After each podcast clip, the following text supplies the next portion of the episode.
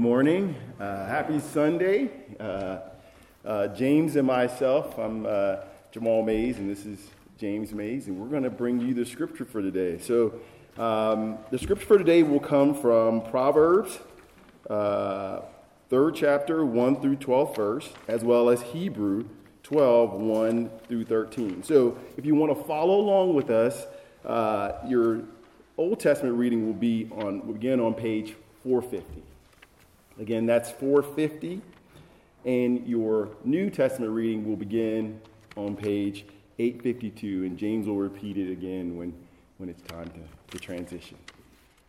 So as I hear the music of pages just turning and people following, I'll give you just a second. And to those fathers, happy Father's Day.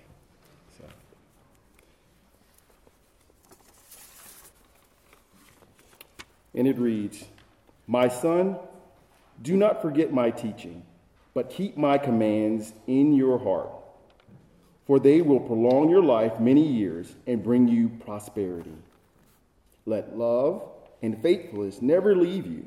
Bind them around your neck, write them on the tablet of your heart. Then you will win favor and good name in the sight of God and man. Trust in the Lord with all of your heart and lean not to and lean not on your own understanding. In all your ways acknowledge him, and he will make your paths straight.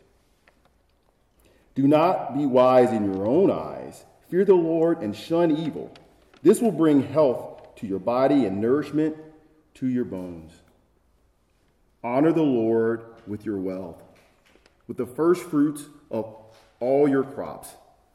Then your barns will be filled to overflowing, and your vats will brim over with new wine.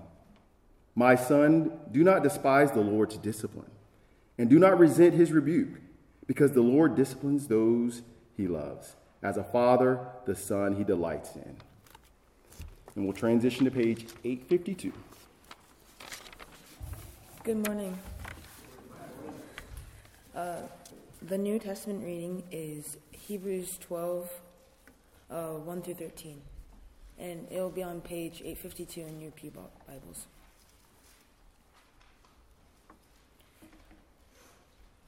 Therefore, since we are surrounded by so great a cloud of witnesses, let us also lay aside every weight and sin which clings so closely, and let us run with the endurance the race is, that is set before us looking to Jesus, the founder and perfecter of our faith, who, the, who for the joy that was set before him endured the cross, despising the shame, and is seated at the right hand of the throne of God.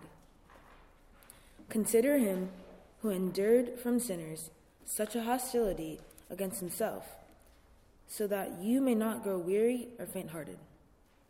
In your struggle against sin, you have not yet resisted to the point of shedding your blood. And have you forgotten the exhortation that addresses you as sons? My son, do not regard lightly the discipline of the Lord, nor be weary when reproved by him. For the Lord disciplines who, the one he loves, and chastises every son who he receives. It is for discipline that you have to endure. God is treating you as sons. For what son is there whom his father does not discipline? If you are left without discipline, in which all have participated, then you are illegitimate children and not sons. Besides this, we have had earthly fathers who have disciplined us, and we respected them. Shall we not much be, shall we not much more be subject to the Father of spirits and live? For they disciplined us for a short time, as it seemed as it seemed best to them. But he disciplines us for our own good, that we may share his holiness. For the moment, all discipline seems painful rather than pleasant, but later it yields the peaceful fruit of righteousness but to those who have been trained by it.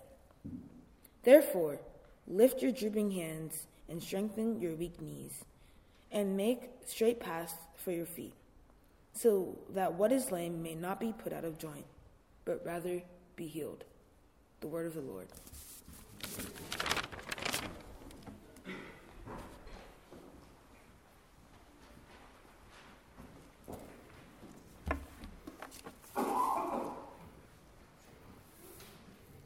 Jay and James, thank you. I trust as you heard the word of God read, that will feed you. The words you heard today are truth, so good for us. Uh, what we know to be so true is that fathers, not just mothers, but fathers play a critical role in our development, in our families, and everything, our emotional, our physical, our spiritual walk. Fathers, you know it's so true. There's a book that came out recently called Father's Need. Cal Pruett, a psychologist, at eight weeks, we know that there's a distinguishing difference between fathers and mothers, and infants can pick up on that. Teenagers, too, we need fathers all through our life. And the scripture that we read today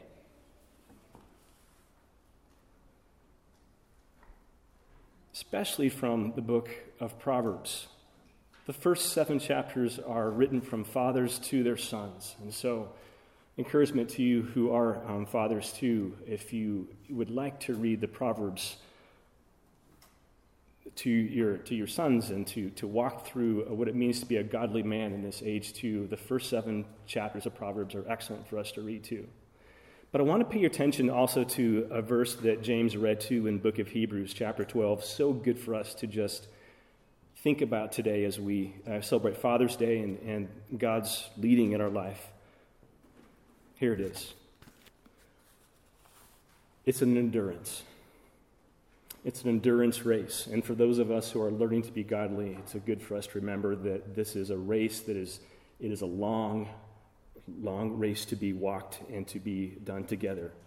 Endurance with the race that is set before us. But also in verse 11 For the moment, all discipline seems to be painful rather than pleasant. But later it yields the peaceful fruit of righteousness to those who have been trained by it. So, good for us to also remember this prayer as, uh, as we celebrate Father's Day, too the Lord's Prayer. It's, uh, let's say it together, shall we? Our Father, who art in heaven, hallowed be thy name. Thy kingdom come, thy will be done, on earth as it is in heaven. Give us this day our daily bread, and forgive us our trespasses, as we forgive those who trespass against us. And lead us not into temptation, but deliver us from evil. For thine is the kingdom, and the power, and the glory, forever and ever. Amen. Ushers, would you please come forward for a morning offering? Thank you. Uh, if I haven't met you, uh, my name is Ryan, and uh, I'm, I'm, just part of the family here at the Humble Patch Chapel here in Stuttgart. Um, I'll take this, okay?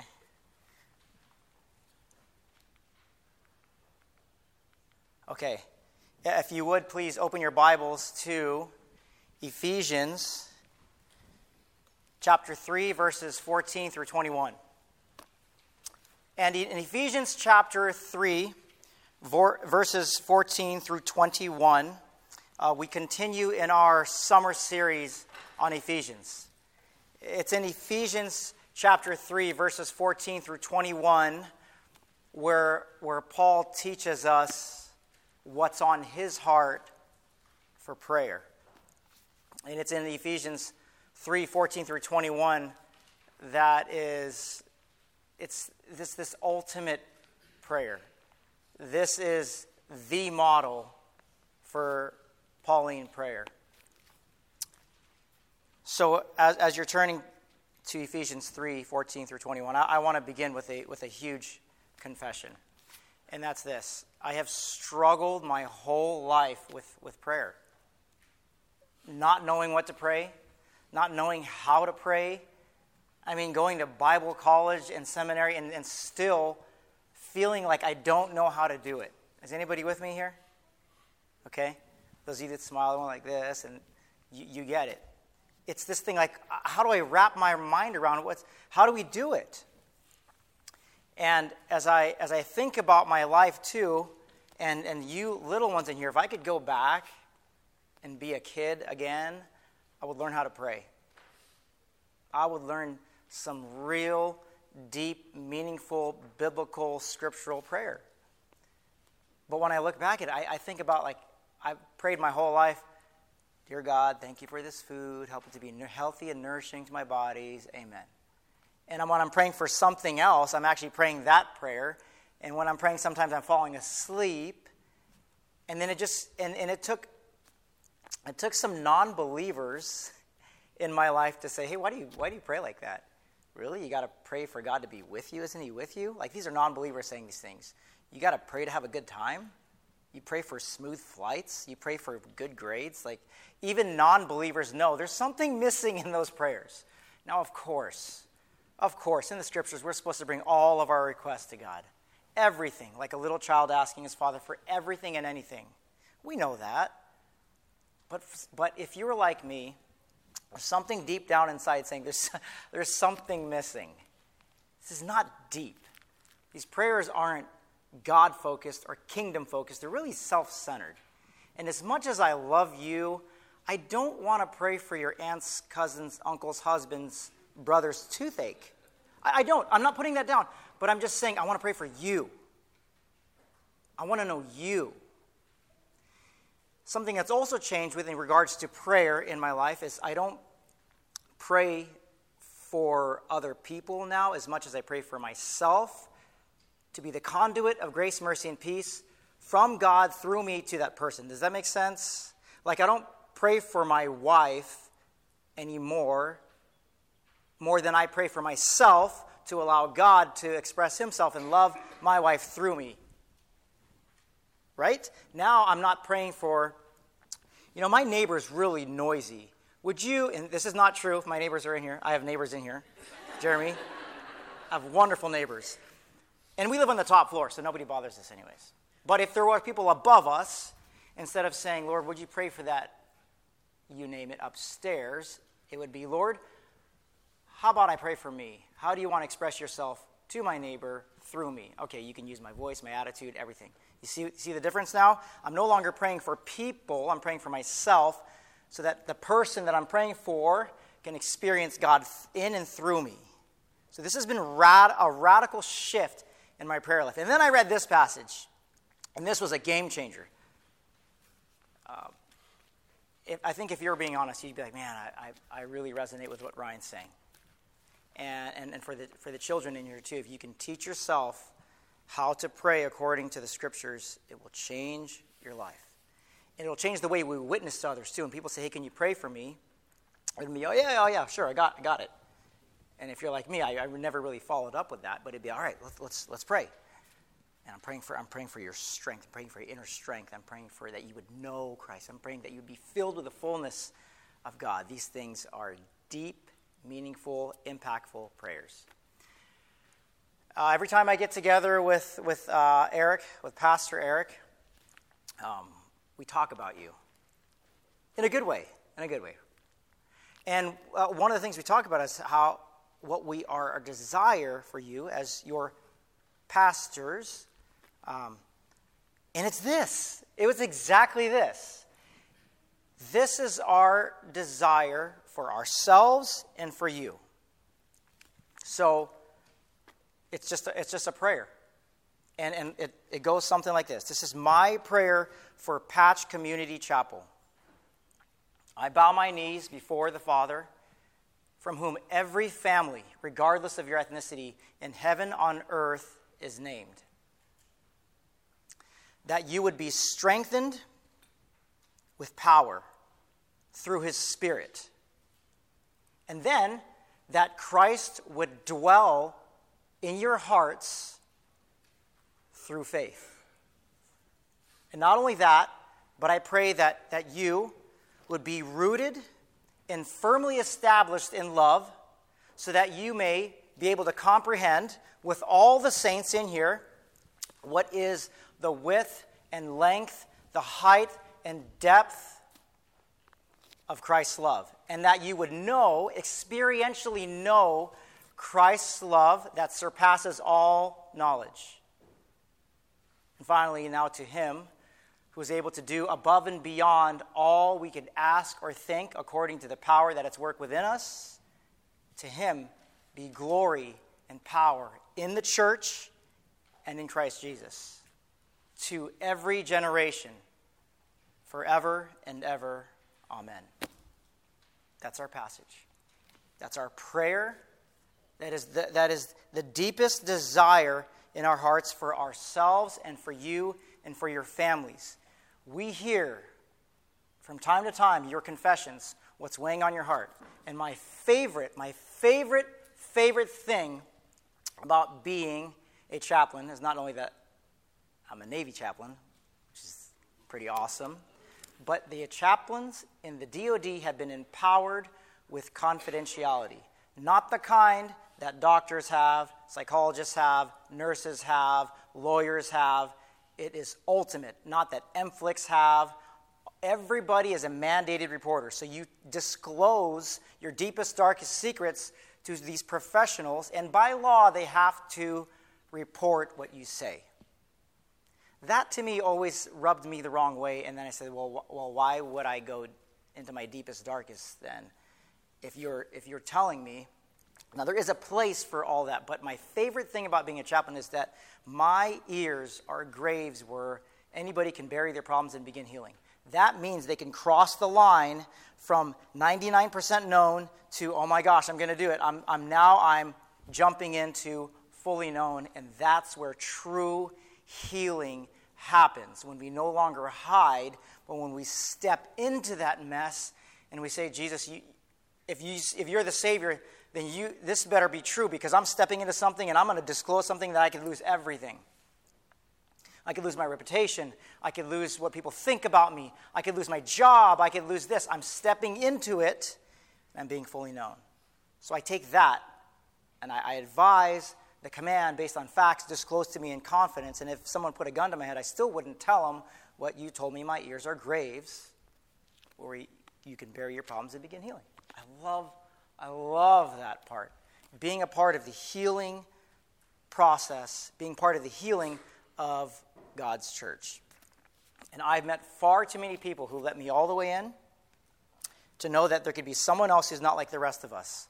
So we can all just come together because we truly live in a Me Too world. Once you start confessing sin to one another and struggles, the more you do that, the less you talk about religion and politics and all these easy things that it's easy to talk about because the more I talk about those things, I don't have to talk about what I don't want to talk about. The hard, courageous things are the things we struggle with in our hearts. And when we pray for strength in your inner being, it's the strength and courage to step out of those fears and into the light. And the light exposes darkness and it always kills whatever darkness it touches. You step into the light as Jesus is in the light, you're going to experience some, some healing. You're going to experience Christ. So that's, that's, that's our passage. I invite you to open your Bibles. So if you open them now to Ephesians 3, I like to hear like the onion paper, the rustling of the, the word. As much as our taxpayers have paid for those Pew Bibles, please bring your own, own Bibles here. Please bring your own Bibles and, and mark them up. Open them. Get the pages wrinkly, and dirty.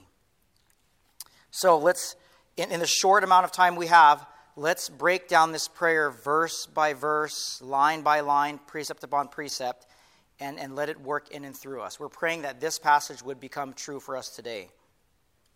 Now, now one of the things we have to do, I'll just rewind. Uh, uh, Pastor Kelly spoke last week about the previous passage in Ephesians 3, and before that, Pastor Eric spoke about unity in Christ, and we've just been going chapter by chapter through this wonderful book. But I'd like to ask you who, who wrote it? Who was it written to? Where was he when he wrote it? We have to ask all these questions whenever we read a book because he didn't write it to people in 2023 in Stuttgart, Germany. Honestly, that's before it's for us, we have to say who is the original audience. Okay, so, so Paul is writing this from, oops, from Rome. This is what I imagine. He's writing this from Rome. You notice what's on his hands? What's on Paul's hands here? Shackles. And he's shackled to a He's to a Roman guard. Wait a minute. First thing I thought of was, how is he writing? So maybe he was shackled like this. Maybe one hand was shackled. We don't really know. We know he was shackled to a guard, imprisoned in Rome, in an apartment or a house that he was renting, and he had a lot of visitors. So just to, just to back up here, he, Paul had two imprisonments here. That when we read the scriptures, he was imprisoned in a house for two years in Rome, and then later on he gets busted again, framed, or whatever you want to call it, and now he's in this place in Rome by the Colosseum or the Flavian Amphitheater called the Mamertine Prison. It's a dark dungeon. But when you compare the two, uh, when you compare the two imprisonments, it's very fascinating.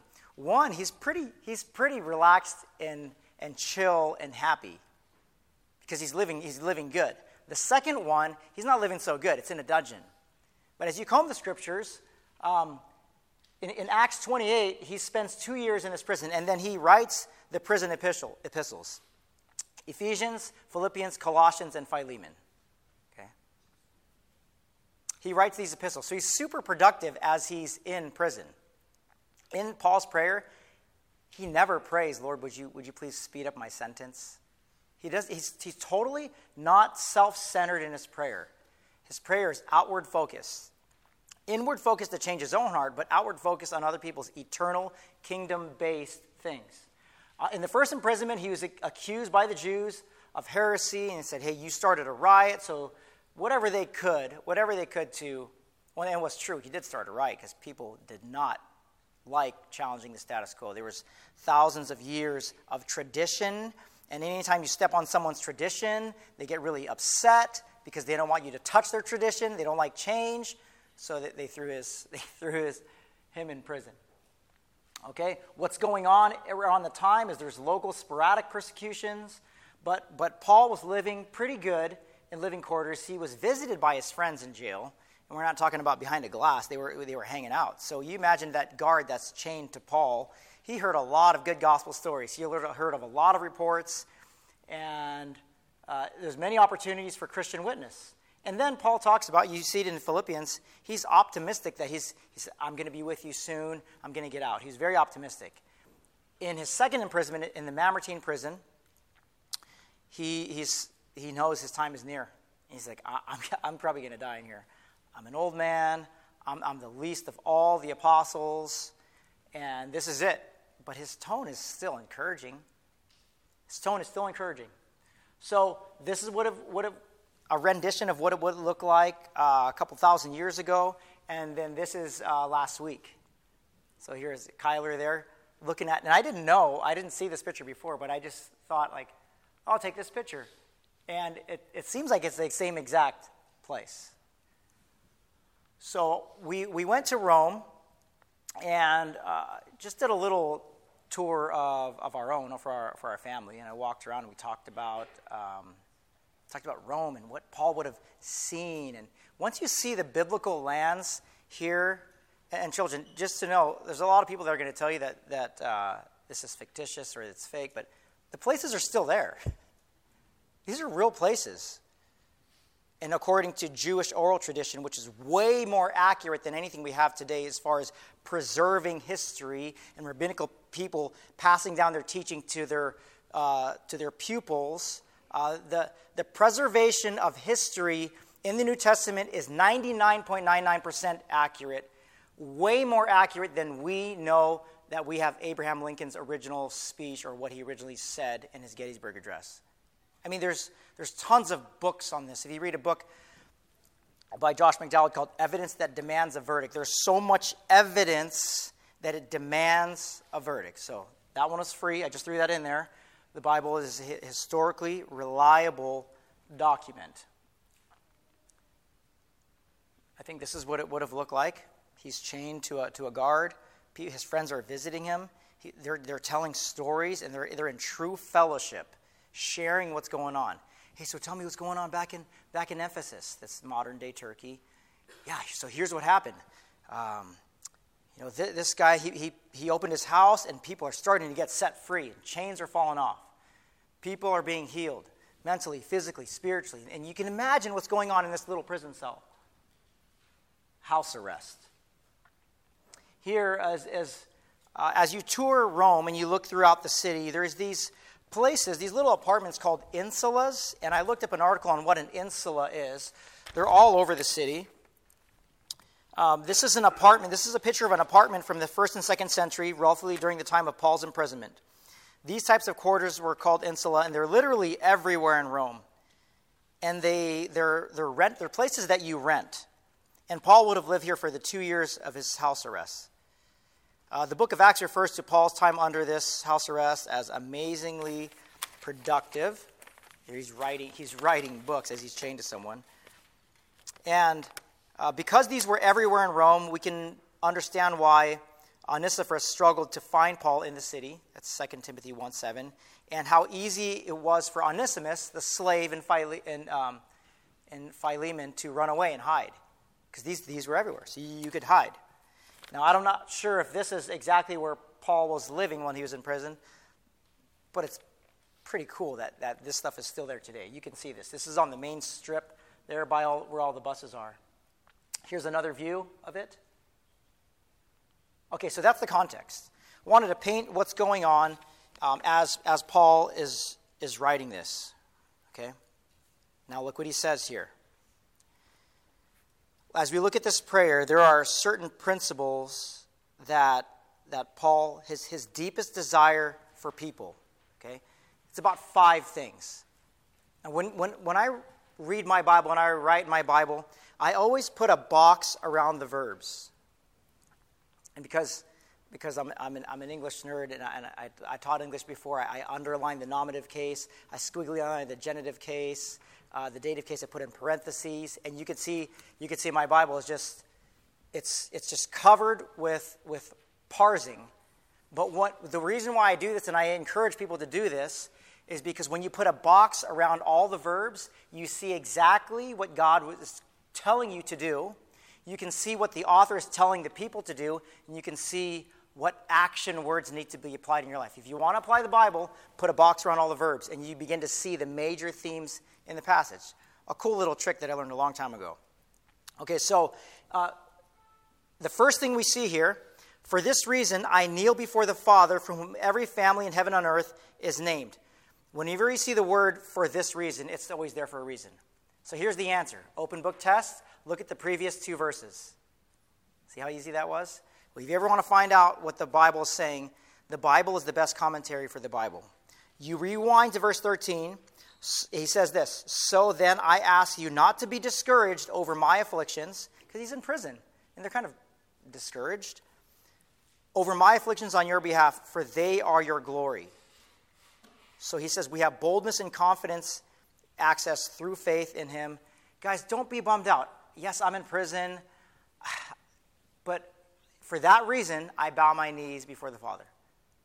So, bowing your knees before the Father, maybe it would look like this. Maybe it'd be two knees. Maybe he'd bowing his head. But he's showing true submission. Like, yeah, these guys arrested him, but this is true submission to the Father. This is where submission is. From whom every family in heaven and earth is named. Why, was he, why would he say that? From every family in heaven on earth is named. Well, if you rewind, the context here is, and uh, uh, Pastor Kelly preached on this last week and then before that, Pastor Eric preached on unity in Christ. And you'll see here in verses, um, chapter 2, verses 11 through 22, he talks about there's no more Jews, no more Gentile. Now you have citizens and saints. Citizens and saints. How appropriate is this for today when there's so much identity put in um, ethnicity and in the, the level of melanonin in our skin? which I have no idea what it means when someone says, yeah, brown, black. I have no idea what that means. And no matter how much I ask people, is that referring to a color, a mindset, an accent, a geographical location? What does it mean? Nobody knows what it means. Nobody said, this is what it means. What about my friend who's 10% this and, and 90% this and 1% this? And, but for Paul, look at this. Every family in heaven and earth is named by their true Father in heaven. No more Jew, no more Gentile. Stop seeing each other through these ethnic lines and see citizens and saints. saints or ain'ts. People who find their identity in Christ. That's true identity. That's true identity. And when we see ourselves as bearers of the image of God, the imago Dei, then all this other stuff, this worldly flesh, these, these, these behaviors that tear us apart, they kind of disappear. Because if I see you as, as an image bearer, uh, then I'm going to treat you like an image bearer. If I see you as a child of God, I'm going to treat you like a child of God. Verse 16, I pray. Well, my version says I pray, but in the original language, it doesn't say I pray. It just says, He's bowing. He says that He may grant you, according to the riches of His glory, this is the first request. This is the first box that I have here. To be strengthened with power in your inner being. To be strengthened with power in your inner being. You could be strong on the outside, which I know a lot of people who are. I mean, we're, we're in the military, we're, we're, we're told you have to work out so much. In the Navy, it's at least once a month. Just kidding. In the Marines, three times a day. Okay, so you can be strong on the outside, but if you're not strong on the inside, you're not strong. You, you, could, you could bench 400 pounds, but if there's things that are keeping you hidden and unknown, you're not strong. See, there's this, there's this tension between outward strength and inward strength. And in the military, it's so easy to get caught up into, oh, look at that guy. That's a leader. That guy's strong. He stands tall. He speaks confidently. All these things, but, but we're not really talking about what's going on internally. Every time I read the Navy crimes, I'm sorry, the Navy Times or the Army Times or the Marine Corps Times or all these, all these times, it's, it's people who got busted, not because they weren't physically strong, ever. It's because mental, it, it, it was the inward battle that got them. And because they have no friends, and by design they have no friends, isolation was not the worst thing they did, but it was how they did all the worst things because they weren't strong inwardly. How do we work out inwardly? Here, here's, here's how I get my reps and sets in on inward strength confession and repentance in the midst of a community. I could do confession all day in my closet, no problem. You start putting a person in front of me, that's, what, that's when I'm going to have to flex hard I don't care how fearless. I see YouTubes of people jumping off bridges with squirrel suits and flying through. These guys are fearless. No, they're not fearless.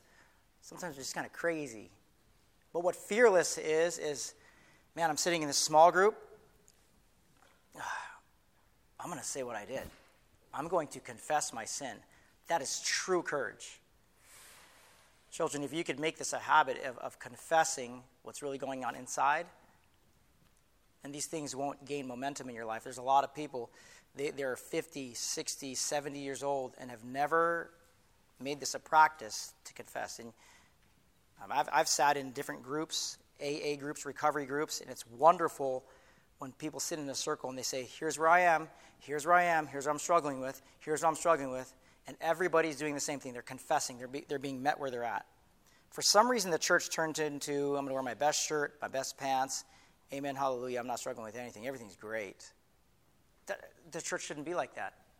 Mike Donehey from 10th Avenue North wrote a song, What if the church looked like more like an AA meeting? I think that'd be wonderful. A place where we can come in and just be completely real with each other. That's inner strength. That's inner strength. That's what I pray for you. That's what I pray for me. Outward strength is cool. It's, it's Paul says it's worth something. It's, it's cool. It's cool. I, I'm, I'm so glad that Stuttgart has the best sports in all of, all of Germany. Our wrestling team's the most dominant. Our basketball team, our baseball, all these, we're winning. But we want that to match what's going on inside. Man, those people are fearless. Man, the people at Patch Chapel are, they just, they confess things like it's no big deal. That's what we should be known for. And not hiding behind anything. Not hiding behind anything. Okay, so that's the first thing that's on Paul's mind. Inner strength through his spirit through His Spirit, not our spirit. It's through His Spirit. Here's the second request. Verse 17 that Christ may dwell in your hearts through faith. He may dwell in your hearts through faith. Where, where's your heart? Can anybody point to your heart? Now, some of you are doing this, but this is the blood pumping organ called the heart. But the heart, with the way the Greeks called it, the cardia, is not the physical blood pumping organ, but it's the deepest part of your inner being. It's your soul. Your, your heart is made of your mind, your will, and emotions. A cardiologist is a, is a doctor of the heart. But the word here is cardia, that you may, uh, that, that Christ, where am I at here? That Christ may dwell in your hearts through faith. So he may dwell in the innermost depths of our being, that he's there. And being rooted and firmly established in love, here's the third request. Here's the third thing I boxed you may be able to comprehend with all the saints what is the length and width and height and depth. Depth of what? Christ's love. But look at this word here. This is key. That you may be able to comprehend, that is, uh, it's a Greek word that means you be able to grasp. Grasp it. Comprehend. But look at here. This is my favorite part. With all the saints. So as we contemplate the things of God, as we contemplate truths. Um, we're supposed to do it together. There's very few things where we're supposed to do alone. If you look up the word one another, it's all throughout the scriptures. We're supposed to encourage one another. We're supposed to confess sins one to another. We're supposed to mourn with one another. We, this summer was pretty crazy with a lot of a lot of deaths. I mean, it was, it was like, right, Erica, like three weeks in a row. Like hey, this my mother in law died, my father in law died, my mother in law died, and, and it, was, it was a lot of death. And what we're called to do is mourn together. We're supposed to be joined at the hip during all these sad times and good times and do it together. We're supposed to do it together as a, as a community. So, third thing here uh, able to comprehend with all the saints what is the length and the width and the height. And, the fourth thing, to know Christ's love that surpasses knowledge. To know Christ's love that surpasses knowledge. This whole thing is about Christ's love. Um, what does it mean, Christ's love? What, what does it mean to love God? What does it mean to love Christ? If you look at Jesus, this is, this is pretty interesting here. Jesus defines what love is here. John chapter 14, verse 15. He's speaking to his disciples, and he says this If you love me, you will keep my commands. If you love God, you will keep his commands. Some people have this theology where they say, well, if you're really saved, you would love. No, that's not, that's not true. It's not what it says. It never says that in the scriptures. Your love, your obedience to God is an indication of your love not the fact whether or not you're a child of God, because you can be a child of God and be a disobedient child. But in, in the 80s and 90s, we started saying, Oh, I don't see any fruit in your life, you're not saved. And that thing gained a lot of momentum. From the 80s on, it was just this type of theology that everybody started to question or not their salvation, and that's not true. If, if you want to know if you love God, it's through obedience. What do you call a, a child who only does what his father says? Say again? Yeah, compliant, obedient. Well, what's it's Jesus. Look at Jesus. John chapter 8, verse 29. The one who sent me is with me. He has not left me alone because I always do what pleases him. That's Jesus. Jesus loves, so he obeys. I would even go so far to say, as Jesus didn't go to the cross for any other reason but to please the Father. And I know this because in, in the Garden of Gethsemane, he says, Hey, God, is there a plan B? Is there any other way? And then he ends by saying, Not my will, but your will. I will go to the cross to please the Father.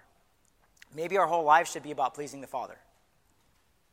Don't do it for anybody else but to please the Father. Okay, as we keep moving here, we're going to wrap this up. To know Christ's love that surpasses knowledge, so that here's the, here's the main point. This is the culmination of this prayer. Before the culmination, here's five characteristics spiritual strength in your inner being. Two, that you would have the indwelling of Christ in your hearts, that your heart would be a place where Christ would call home. So, whatever's there that doesn't need to be there needs to come out. Confession. Third thing in this prayer comprehension.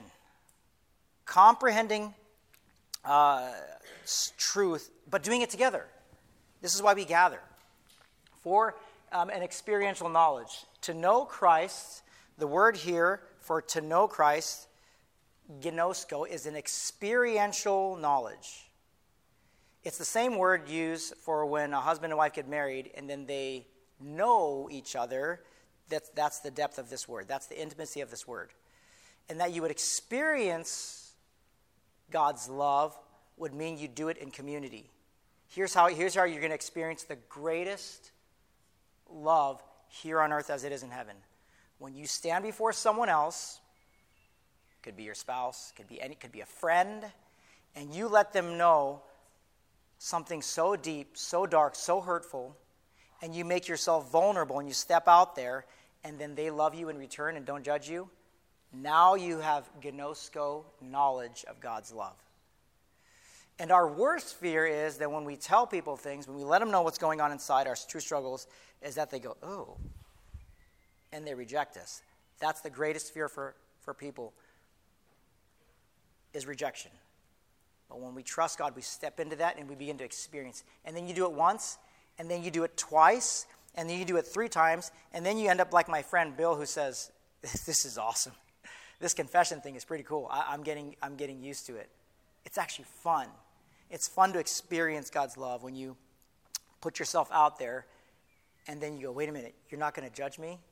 So many times I'll be sitting across a person and they go, okay, so they drop the bomb. The roof, the roof caved in, and they go, well, So what do you think? What do you think about me? I go, Dude, do you feel any judgment coming from me right now? Do you feel anything other than love? And I put my hand on their shoulder if it's appropriate, and I go, How does it feel to be free for the first time? Man. And then they might say something like, Man, it's been 30 years. I haven't cried in 30 years. You've now experienced the love of God, experiential knowledge. And then here's the main thing the prayer ends with this, the requests end with this that they may be filled with the fullness of God. Patch Chapel, this is, this is us to you, this is us to us. We pray that you'd be filled with the fullness of God. In the scriptures, whatever fills a person is controlling them. When the bad guys were filled with wrath, they tried to kill Jesus. When Jesus was filled with love and filled with the Spirit in Luke 4, he did whatever the Spirit told him to do. This is it. This is it. So, and then the verse, there's no more prayer requests, but then 20 and 21 is his doxology. Now to him who is able to do above and beyond all we could ask or imagine, according to the power that is worked within us, to him be the glory in Christ Jesus and in the church to every generation, now and forever. Amen. What we do now affects the next generation. And as we look upon as we look back to our families, there's some things that my grandpa did that my dad wanted to break. My grandpa was very uh, mean and abusive to my dad, and my dad hated that, and he says, I'm going to break that. But there's still some sins get passed down. So some certain things that I see in my father that were in my house, I go, I want to break that. And as generation goes to generation to generation, we can break these familial patterns or generational curses, for lack of a better word, and we can get closer and closer to what God intended here on earth as it is in heaven. And we can look at our past and say, all right, to the next generation, to the next generation, we're going going to manifest the glory of God, which is what glory means God's manifested presence in our lives. So that's our prayer for you, Patch Chapel. Imagine, imagine what our, what our congregation would look like if, if these were our prayers every day. Next time you pray, um, challenge yourself. challenge the status quo of the prayer that we've been taught, the prayers we've been taught since we were children up until now, and say, Am I doing a self centered prayer or a Christ centered prayer? Am I doing, am I, am I praying for something shallow or am I praying for something super deep and eternal, like things like this, like inner strength and knowing Christ and the fullness, being filled to the fullness of God? I think it's uh, appropriate. Um, I'm going to end with, I'm going to play a song on the guitar. Um, and if, if anybody wants to sing with me, you can. And in this time, let's, let's make this a time of, of worshiping God through, through song. Um, and and you, could, you could do it however you want. If you, if you feel like you want to stand and sing, uh, we're going to put the lyrics up here, then, then do that.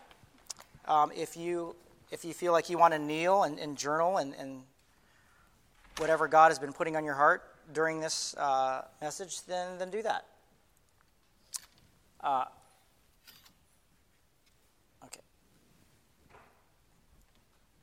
But let this be a time where, where you uh, go, into, go into worship.